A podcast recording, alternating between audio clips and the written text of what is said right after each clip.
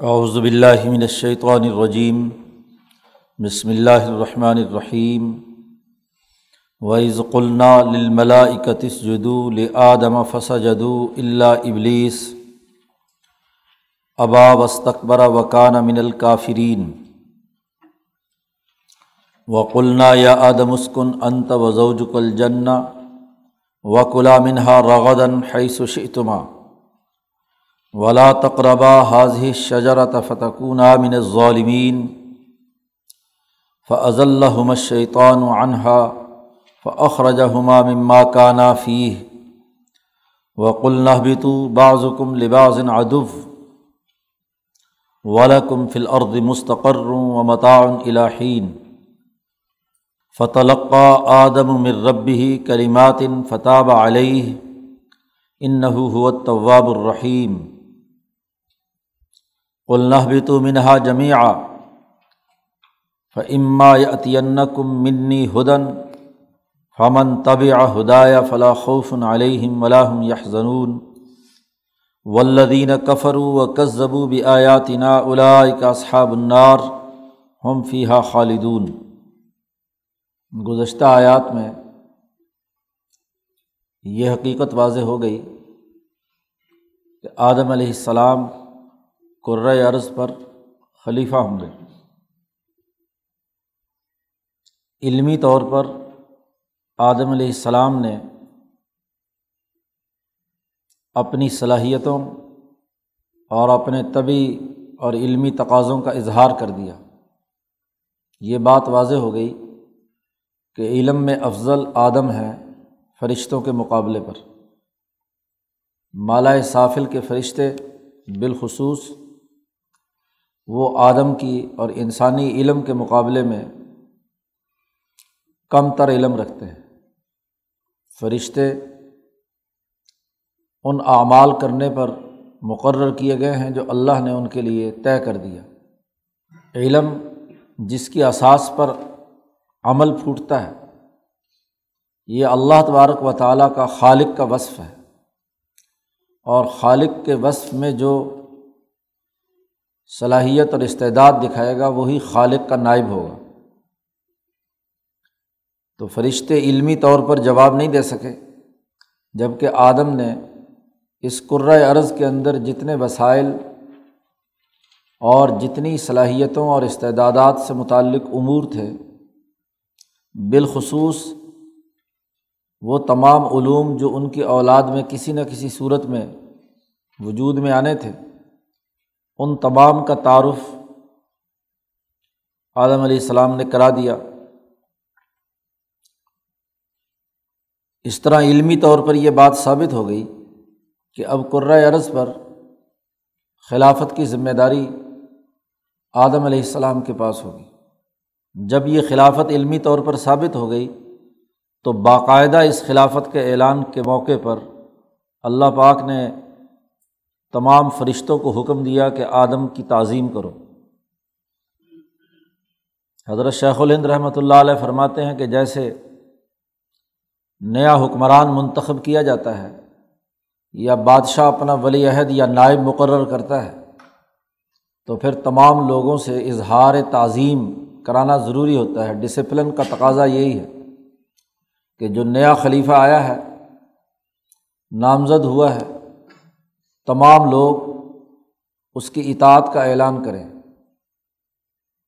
جسمانی طور پر بھی اور بادشاہوں میں رواج ہے کہ مالی طور پر بھی تمام لوگ اس کو نظر و نیاز، اس کو تحائف دیں کہ ہم اپنا مال بھی اور اپنی جان بھی اس کے احکامات اور اس کے فرامین کے مطابق خرچ کریں گے۔ اب آدم علیہ السلام جن کو خلیفہ زمین میں بنایا گیا تو اس لیے آدم کو سجدہ کرنے کا حکم دیا گیا، جو بھی کرۂ ارض پر کام کرنے والی مخلوق زمین کا خلیفہ بنایا گیا ہے۔ تو زمین پر موجود جو مالا صافل کے فرشتے اور ایسے ہی انسان سے پہلے جو مخلوق تھی، جنات، تو ان کو بھی حکم دیا گیا۔ تمام جنات کو اور تمام فرشتوں کو حکم دیا گیا کہ وہ آدم کے سامنے تعظیم بجا لائیں، اس کے حکم کی پابندی کریں، اس کو گویا گاڈ آف آنر پیش کرے اس کے لیے سجدے کا حکم دیا گیا ہے۔ سجدہ تعظیمی۔ حضرت سندھی رحمۃ اللہ علیہ نے ولی اللہ افکار کی روشنی میں اس حقیقت کی نشاندہی کی ہے کہ آدم کے قلب پر اللہ کی جو تجلی پڑ رہی تھی وہ تجلی جو آدم کے قلب اور دماغ پر قائم ہے، اللہ کا نور ہے۔ دراصل سجدہ اس کے لیے ہے۔ آدم کو قبلہ بنایا گیا ہے۔ آدم خدا نہیں ہے، خدا کا نائب ہے۔ یعنی ان تمام مخلوقات کے اللہ سے تعلق کے درمیان میں واسطہ ہے آدم۔ آدمی چونکہ اللہ کا نائب ہے تو انسان کی وساطت سے ہی اس قرۂۂ عرض کے امور سر انجام پائیں گے، آئندہ سے۔ اب انسان خلیفہ بن چکا ہے۔ تو سسٹم کا تقاضا یہ ہے کہ جس کو جس کام کی ذمہ داری سونپی جائے، تمام امور اسی کے تھرو ہونے چاہئیں اب آدم کے واسطے سے ہی پوری مخلوقات کا یہاں کا نظام قائم ہوگا۔ اس لیے تمام کو حکم دیا گیا کہ آدم کو قبلہ بنا کر سجدہ کرو ذات باری تعالیٰ۔ کیونکہ یہ آدم اللہ ہی کا نائب ہے۔ تو اس سے وہ تمام تر اشکالات بھی ختم ہو جاتے ہیں کہ غیر خدا کو سجدے کا حکم کیوں دیا گیا۔ آدم مخلوق ہے اور مخلوق کو مخلوق کے سامنے سر جھکانے کا حکم دیا گیا۔ اور وہ بھی فرشتوں کو۔ جیسے ہم خانہ کعبہ کی طرف رخ کر کے نماز پڑھتے ہیں، تو خانہ کعبہ بذات خود مقصود عبادت نہیں ہے۔ اصل مقصد تو اللہ ہے، اور وہ اللہ کا گھر، وہ عمارت، وہ قبلہ ہے۔ تو آدم گویا کہ ایک قبلہ ہے۔ ان کے قلب اور دماغ پر جو علم آیا ہے، وہ اللہ کی تجلیات سے آیا ہے۔ خود آدم کی اپنی ذاتی استعداد نہیں ہے۔ تو وہ جو نور ہر انسان کے قلب پہ حقیقت نورانی کی شکل میں موجود ہے، یہی دراصل عظمت کی بات ہے۔ اور اسی نور کی وجہ سے ہی، اسی روح کی طاقت اور قوت کی وجہ سے ہی یہ انسان زمین پر موجود تمام وسائل کو مسخر کرتا ہے، ستاروں پر کمندے ڈالتا ہے۔ گرد و پیش کے وسائل کا اپنے مقاصد کے مطابق استعمال کرنے کی اہلیت اور صلاحیت اس میں پیدا کی گئی۔ اس لیے تمام کو مسخر کر دیا گیا آدم کے لیے۔ لل ملائکتی اور ملائکہ کی بہت سی اقسام لمحات میں شاہ ولی اللہ صاحب نے اپنی کتاب لمحات میں ان کی تفصیلات دی ہیں کہ ملک کسے کہتے ہیں۔ وہ جو اس عرض کا نظم و نسق چلانے والے ہیں۔ ملک جس کی جمع ملائکہ ہے، گویا کہ اس وقت کی ساری انتظامیہ کو جو آدم سے پہلے یہاں کام کر رہی تھی، تمام نفوس کبیرہ، فرشتے، جنات، ان تمام کو حکم دیا گیا کہ اس جدول آدم، معاملہ یہ تھا کہ آدم سے پہلے اس عرض پر جنات کی حکمرانی تھی۔ لیکن انہوں نے آپس میں لڑ لڑ کر فساد مرپا کیا۔ یہاں زمین پر صحیح طریقے سے کام کرنے کے بجائے آپس میں لڑائی اور جھگڑا اور فساد شروع ہوا۔ اس کے نتیجے میں اللہ نے فرشتوں کو حکم دیا کہ ان کی پٹائی کرو۔ ان میں جو سرکش تھے، لڑنے جھگڑنے والے تھے، ان تمام کو عرض کے جو میدانی علاقے تھے، وہاں سے نکال کر دور دراز جنگلوں اور سمندروں کی طرف دھکیل دیا گیا۔ جو دور دراز کے علاقے ہیں، ان میں ان کو داخل کر دیا گیا۔ حضور صلی اللہ علیہ وسلم نے بھی فرمایا کہ یہ دریاؤں کے کنارے اور جنگلوں کے اندر شیطانوں کا بسیرا ہوتا ہے۔ ان سے بچنے کا حکم دیا گیا۔ تو یہ وہی شریر قسم کے جنات تھے جن کو نکالا گیا، ان میں سے کچھ کو مارا اور قتل کیا گیا اور کچھ کو دھکیل دیا فرشتوں نے۔ اسی کو سامنے رکھ کر ہی فرشتوں نے کہا تھا کہ زمین میں جو خلیفہ آپ بناتے ہیں وہ فساد مچاتا ہے۔ تو آدم بھی اسی طریقے سے کیا ہے؟ زمین کے اثرات ہیں، خواص ہیں کہ وہاں ان کے اندر فساد ہونے کا امکان اب یہ جو ابلیس تھا اس نے اپنی عبادت اور ریاضت سے فرشتوں کو قائل کر لیا کہ میں فسادی نہیں ہوں۔ باقی جنوں کو جو طاقتور تھے ان کو تو بھگا دیا گیا۔ یہ ان میں کا ایک ایسا تھا کہ یہ بڑی عبادت کے اندر مشغول رہا۔ فرشتوں کو یقین دلایا کہ میں فساد نہیں بچاؤں گا۔ میں کسی دوسرے جن کو کوئی نقصان نہیں پہنچاؤں گا۔ آپس میں جو لڑتے تھے۔ اور صرف اللہ کی عبادت کروں گا۔ تو فرشتوں نے اللہ سے سفارش کی کہ یہ باقی جنوں میں سے شریف جن ہے، اس کو برقرار رکھا جائے۔ قرآن حکیم نے کہا نا کانا من الجنی یہ ابلیس جو تھا، یہ جنات میں سے تھا۔ تو اللہ تبارک و تعالیٰ نے کہا کہ چلو ٹھیک ہے، اگر یہ زمین میں فساد نہیں بچاتا اور عبادت میں مشغول رہتا ہے تو چلو ٹھیک ہے۔ اللہ کے احکامات کی پابندی کر رہا ہے۔ اب جیسے جیسے اس کی عبادت کا دائرہ بڑھتا جا رہا تھا تو اس نے دیکھا کہ باقی جنات جتنے بھی طاقتور تھے وہ تو بھگا دیے۔ اب اندھوں میں کانا راجا میں جنات کے اندر کیا ہے؟ موجود ہوں، عبادت گزار بھی ہوں، فرشتوں کے ذریعے سے میں نے اپنا اعتماد بھی پیدا کر لیا ہے۔ تو دل میں اس کے اس عبادت کے پیچھے جو مقاصد کار فرما تھے وہ یہ کہ عرض پر اب باقی شریر جنوں کو نکالنے کے بعد اللہ میاں مجھے خلیفہ بنا دے گا۔ تو عبادت کے پیچھے جو اس کا راز تھا، اس کے دل میں جو خفیہ بات تھی، وہ حکمرانی اور خلافت کا طلبگار تھا۔ اب جیسے ہی آدم کی تخلیق ہوئی اور اس نے اپنی علمی استعداد، عملی استعداد سے زیادہ ظاہر کی۔ ابلیس علمی طور پر تو ناقص تھا۔ لیکن عملی طور پر بڑا عبادت گزار تھا۔ اعمال بڑے کثرت سے کرتا تھا۔ اب خلافت کا دار و مدار محض نیک اعمال کی بنیاد پر تو نہیں ہے۔ خلافت کا دار و مدار تو اعلیٰ علم اور نالج پر مبنی ہے۔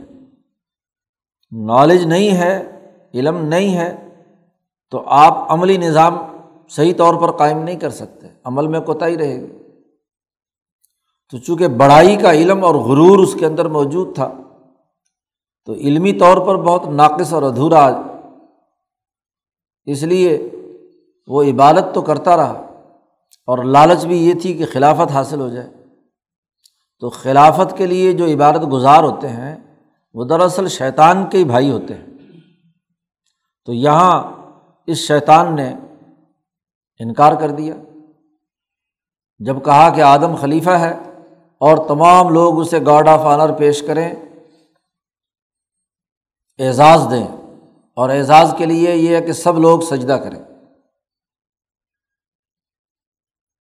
وحیض قلنا للملائی کا تھی ہم نے جب فرشتوں کو حکم دیا کہ آدم کو سجدہ کرو، تو فسا جدو تو جتنی بھی انتظامیہ اس سے پہلے یہاں قرۂۂ عرض میں کام کر رہی تھی فرشتوں کی جنات کی، جتنے بھی ملک تھے یہاں، تمام کے تمام سجدے میں گر پڑے فسا جدو ٹھیک ہے جی آئندہ جو حکم انسان دے گا، ہم اس کے مطابق کام کریں گے۔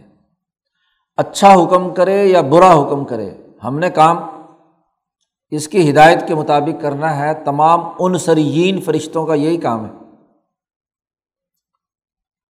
اس کام میں وہ کسی قسم کی کوئی رکاوٹ پیدا نہیں کریں گے۔ اللہ ابلیس، مگر شیطان۔ ابلیس دھوکے باز، دھوکے سے عبادت کرنے والا۔ تو جنات میں سے جو تھا، ابلیس دھوکہ دے رہا تھا، دھوکہ دے کر خلافت وصول کرنا چاہتا تھا۔ اس نے سجدہ کرنے سے انکار کر دیا۔ ملک کے اندر یہاں کے تمام فرشتے اور تمام انتظامی عہدے دار خواہ وہ جنوں میں سے تھے یا نورانی مخلوق تھے، وہ تمام کے تمام شامل تھے۔ اس لیے اللہ ابلیس ان کا استثنا کر لیا کہ چونکہ جب جنوں کو حکم دیا تھا تو اس میں سے کیا ہے؟ ابلیس نے صرف انکار کیا۔ ابا وسطرا اس نے انکار کیا۔ وسطرا اور تکبر کیا۔ استقبار باب استفال ہے۔ اپنے آپ کو بڑا سمجھا۔ تکبر کہتے ہیں، بڑا ہو تو نہ، لیکن اپنے آپ کو بڑا سمجھے یا بڑا بنائے۔ تکلف سے، مصنوعیت سے۔ جو واقعات بڑا ہوتا ہے، اس کے لیے تو علمی اور عملی استعداد کی ضرورت ہوتی ہے۔ آدمی کے پاس نہ علم ہو، نہ عمل ہو۔ اور اپنے آپ کو عالم سمجھے۔ اسے کہتے ہیں تکبر۔ تکلف اور تصنع اور بناوٹ سے اپنے علم کا اظہار کرنا، اپنی بات کا اظہار کرنا، اپنی بڑائی کا اعلان کرنا، یہ تکبر کہلاتا ہے۔ جس کے اندر واقعی جو علمی صلاحیت جس درجے کی ہے، وہ اس درجے کا اگر اعلان کرے تو یہ تکبر میں شامل نہیں۔ وہ تو ایک حقیقت کا اعلان کر رہا ہے۔ لیکن اپنی صلاحیت سے بڑھ کر، اور ہر آدمی کو پتہ ہوتا ہے کہ میری اندر صلاحیت کتنی ہے۔ اس صلاحیت سے بڑھ کر اس نے اپنا اعلان کیا کہ میں آدم سے بڑا ہوں آنا خیر من ہوں قرآن حکیم نے دوسری جگہ پر کہا کہ ابلیس نے کہا کہ میں اتنے عرصے سے عبادت کر رہا ہوں، اس سے بڑا پرانا جن ہوں، یہاں اس پوری مخلوق کے اندر پہلے میرا عمل دخل رہا ہے۔ اور مجھے تو نے آگ سے پیدا کیا ہے خلق تنی من نارن وہ خلقتا ہوں من تین اور اسے مٹی سے پیدا کیا ہے۔ آگ جو ہوتی ہے وہ اوپر کی طرف جاتی ہے اور مٹی جو ہے، جہاں بھی اوپر پھینکو بھی تو تب بھی نیچے آتی ہے۔ تو مٹی سے بننے والا ایک پتلا انسان جو ہے، وہ مجھ سے بہتر کیسے ہو سکتا ہے؟ میں بڑا ہوں اور یہ چھوٹا ہے، تو خلافت تو میرا حق ہے۔ خلیفہ تو مجھے بننا چاہیے۔ دنیا میں اسی خلافت کا ہی جھگڑا ہے۔ کسی سیاست دان کو حکومت چاہیے تو وہ کہتا ہے، اس سے بڑا علامہ تو میں ہوں، مجھے خلیفہ بننا چاہیے۔ یا علم کی خلافت یا پیری مریدی کی خلافت، تو خلافت کی خواہش ہی دراصل شیطنت۔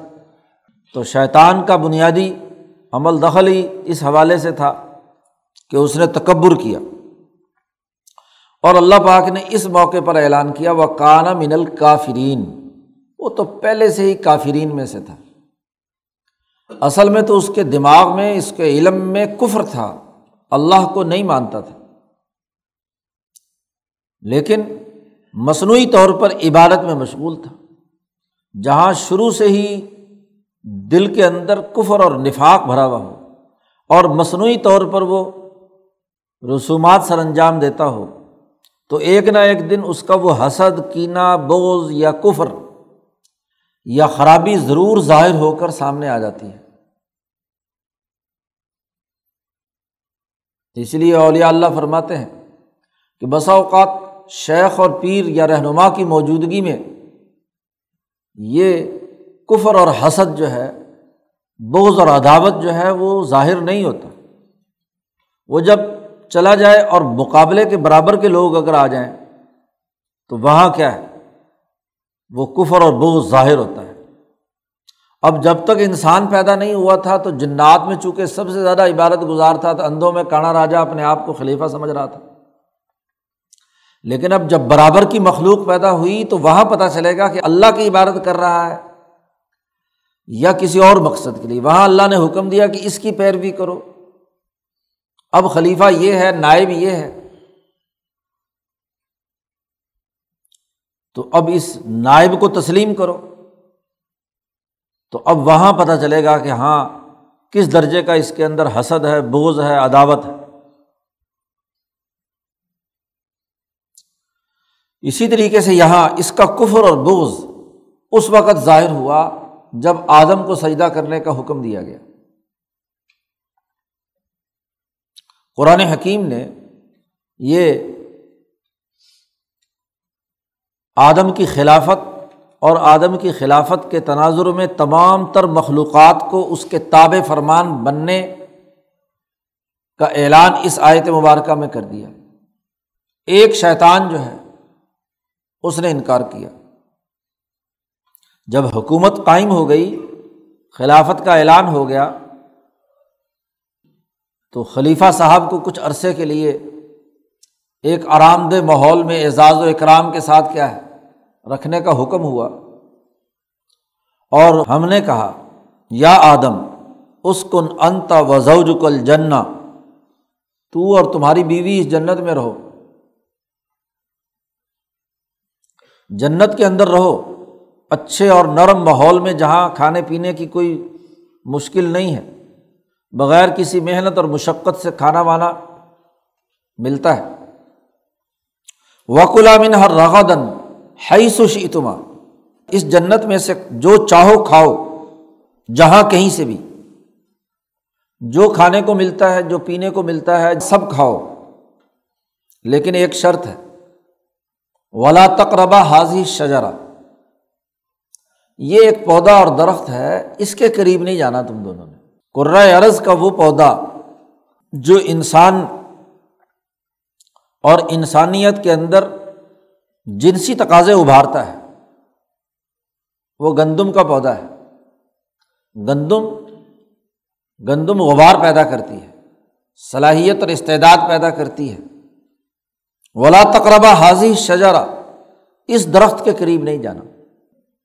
کیونکہ ابھی آدم بچپن کی حالت میں ہے، نرم و نازک ہے۔ اور پھر ان کی بیوی ہوا وہ بھی ابھی ابتدائی طفولیت کی حالت میں ہے۔ تو ان کو وہاں ہاں جی محنت و مشقت کرنے کے بجائے مفت میں کھانے پینے کا سارا نظام جنت کے اندر ان کا چلتا رہا۔ اگر تم نے یہ درخت کھا لیا، تو فتح کونہ من ظالمین تو تم اپنے نفسوں پر ظلم کرنے والے ہو گئے کیوں؟ اس درخت کے قریب جانے کے نتیجے میں جو نتائج پیدا ہوں گے، وہ بہت بڑی ذمہ داریوں کے ہوں گے۔ ذمہ داریاں اٹھانی پڑیں گی۔ اپنے آپ کو ذمہ داریوں کے اندر مبتلا کرنا ہے۔ کیونکہ اس کے نتیجے میں جو جنسی تقاضے پیدا ہوں گے اور تمہارا ملاپ ہوگا، اولاد پیدا ہوگی، تو اس اولاد کی پرورش کا نظام بنانا پڑے گا۔ اس کے روٹی پانی کا بندوبست کرنا پڑے گا۔ اس کی مشقتیں برداشت کرنی پڑیں گی۔ اسی کو قرآن حکیم نے دوسری جگہ پر کہا کہ ہم نے انسان کو مشکلات میں پیدا کیا۔ خلق نل انسان فی قبد مشقت کے اندر پیدا کیا۔ اب درخت کھائے گا اور اس میں ان کی اولاد پیدا ہوگی، تو اس اولاد کے لیے رزق فراہم کرنے اور دوسرے امور کی ذمہ داریاں ہوں گی، تو فتح کونہ من ظالمین تم اس درخت کے قریب گئے، تو پھر کیا ہے؟ تم دونوں ظالمین میں سے ہو گئے۔ شیطان جس نے اللہ سے مہلت مانگی تھی کہ یہ میرا دشمن ہے اور میں اپنے اس دشمن کو نہیں چھوڑوں گا۔ مجھے ایک وقت کے لیے مہلت دیجیے ہاں جی جہنم میں تو تو نے مجھے پھینکنا ہے، سزا تو ہو گئی۔ لانت تو قیامت تک مجھ پر پڑنی ہے۔ علیہ کا اللہ اللہ پاک نے دوسری جگہ پر مکالمہ جو ذکر کیا ہے، اس میں جب اس نے انکار کیا تو اللہ نے کہا کہ تم ملون ہو گئے۔ تو اس نے کہا انضر نہیں مجھے مہلت دیجیے اللہ نے کہا، ٹھیک ہے ان کا من المنظرین تجھے مہلت دے دی گئی۔ تو اب یہ اسٹو میں تھا کہ کسی طریقے سے آدم کو ان مصیبتوں اور مشقتوں میں ڈالا جائے جو قرۂۂ ارض کی ہیں۔ یہ یہاں مفت میں بیٹھا روٹیاں کھا رہا ہے۔ کام کاج کچھ نہیں کرتا اور یہاں بڑے احترام کے ساتھ موجود ہے۔ تو اس کو کیا ہے؟ مصیبت میں پھنسایا جائے۔ فض اللہ شیطون و انہا پھر شیطان نے ان دونوں کو جنت سے نکلوا دیا، پھسلا دیا، ہلا دیا۔ از اللہ دوسری جگہ پر قرآن نے کہا وس وس الحم شیطان شیطان نے وسوسا ڈالا، خیال ڈالا۔ انسان کی قوت مشاہدہ، وہ بڑی تیز ہے۔ مشاہدات سے وہ چیزوں کا ادراک کرتا ہے۔ اور جیسے وہ کرتے دیکھتا ہے یا جو کچھ ہوتا دیکھتا ہے، اسی کی نقل بھی اتارتا ہے۔ کیونکہ اس میں ایجاد و تقلید کا مادہ ہے۔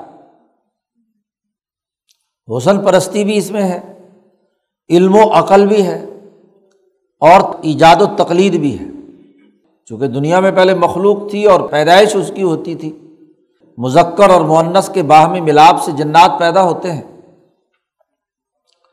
تو اس نے اپنی بیوی سے تعلق قائم کیا، شیطان نے ایسی جگہ پر جہاں آدم اور ہوا دیکھ رہے ہیں اب یہاں سے اس کے خیال میں بھی وسوسہ آیا کہ یہ کام انہوں نے کیا ہے تو ہم کیوں نہ کریں؟ اور وہ جو درخت جس سے منع کیا گیا تھا، گندم کا، اسے کھانا شروع کر دیا۔ اس وسوسے کو قبول کیا۔ تو پھر قرآن نے دوسری جگہ پر بیان کیا ہے کہ وقاسما انی لکما لمن ناسحین ان دونوں کو پکی قسمیں اٹھا کر کہا کہ دیکھو، میں تمہارا بڑا خیر خواہ ہوں۔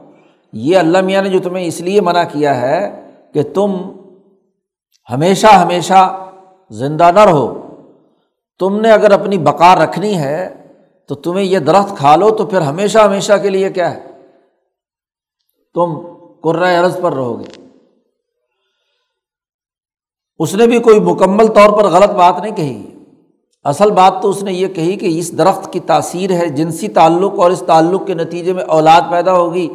تو اولاد آدم سے آدم در نسل در نسل ہاں جی لمبی مدت تک قرۂۂ عرض پر برقرار رہے گی۔ ایک آدم کی ایک مخلوق کی کتنی کی عمر ہو سکتی ہے؟ اب آدم کی عمر ایک ہزار سال ہے تو ہزار سال کے بعد کیا ہوگا؟ تو ہزار سال کے بعد آدمیت قرائے عرض پر تبھی ہوگی کہ جب تم یہ کام کرو گے، اولاد پیدا ہوگی۔ اس نے یہ طریقہ سکھایا۔ اور وہ حکم جو اللہ نے سریح دیا تھا کہ اس درخت کے قریب نہیں جانا، اگر جاؤ گے تو ذمہ داریاں عائد ہوں گی۔ یہ مفت خوری کا نظام جہاں جو جنت میں ہے، یہ ختم ہو جائے گا۔ اب تمہارا آپشن ہے کہ اگر مفت خوری میں جنت میں رہنا ہے تو پھر اس کے قریب نہیں جانا۔ اور اگر یہ کرنا ہے تو پھر آگے فتح من ظالمین ذمہ داریاں قبول کرنی پڑیں گی۔ چنانچہ اگلی صورت میں آ رہا آگے، صورت آراف میں۔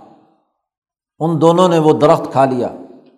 اس سے وہ جنسی تقاضے ابھرے اور انہوں نے تعلق قائم کر لیا۔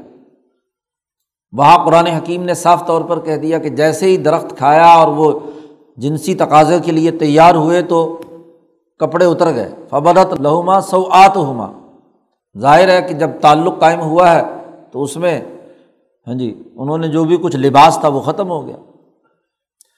تو وہ تفقہ یکصفانی ورق الجن اب عمل کرنے کے بعد اب شرمندہ ہے۔ اللہ کے حکم کی خلاف ورزی ہوئی تو جلدی جلدی درخت کے پتے توڑ توڑ کر اپنی شرمگاہوں کو محفوظ کر رہے ہیں۔ ان کو چھپانے کی کوشش کر رہے ہیں دونوں۔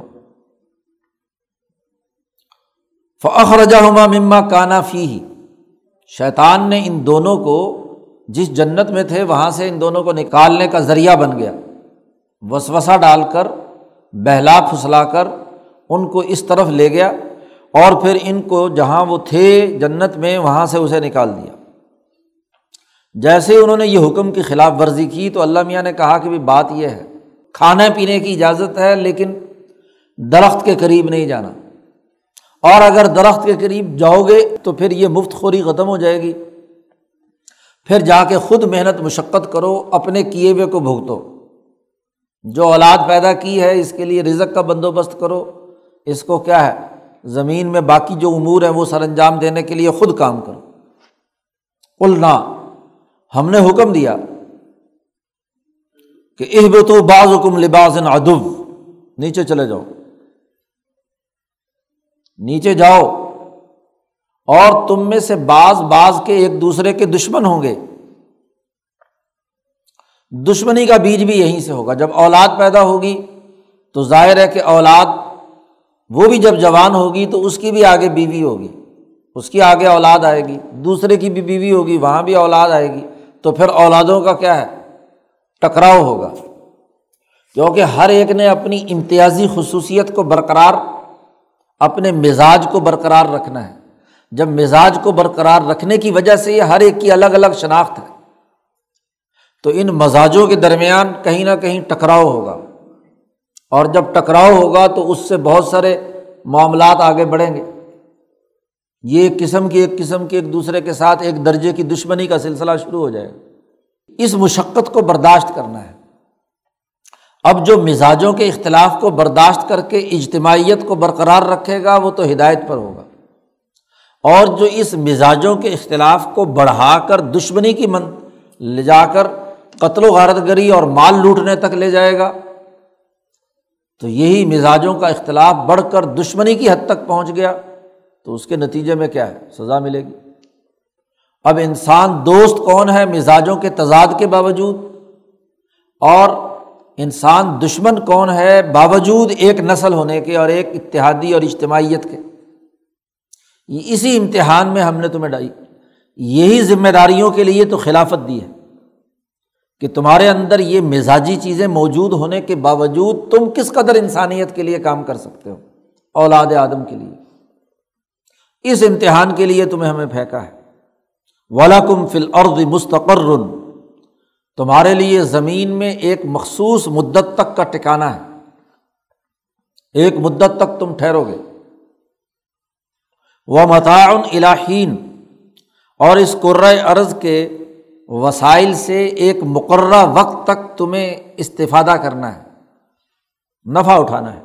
متا عربی میں اس چیز کو کہتے ہیں کہ جس چیز میں جس درجے کی اہلیت اور صلاحیت ہو، افادیت ہو، اگر معاشیات کی اصطلاح میں بات کریں تو اسے استعمال میں لے آنا۔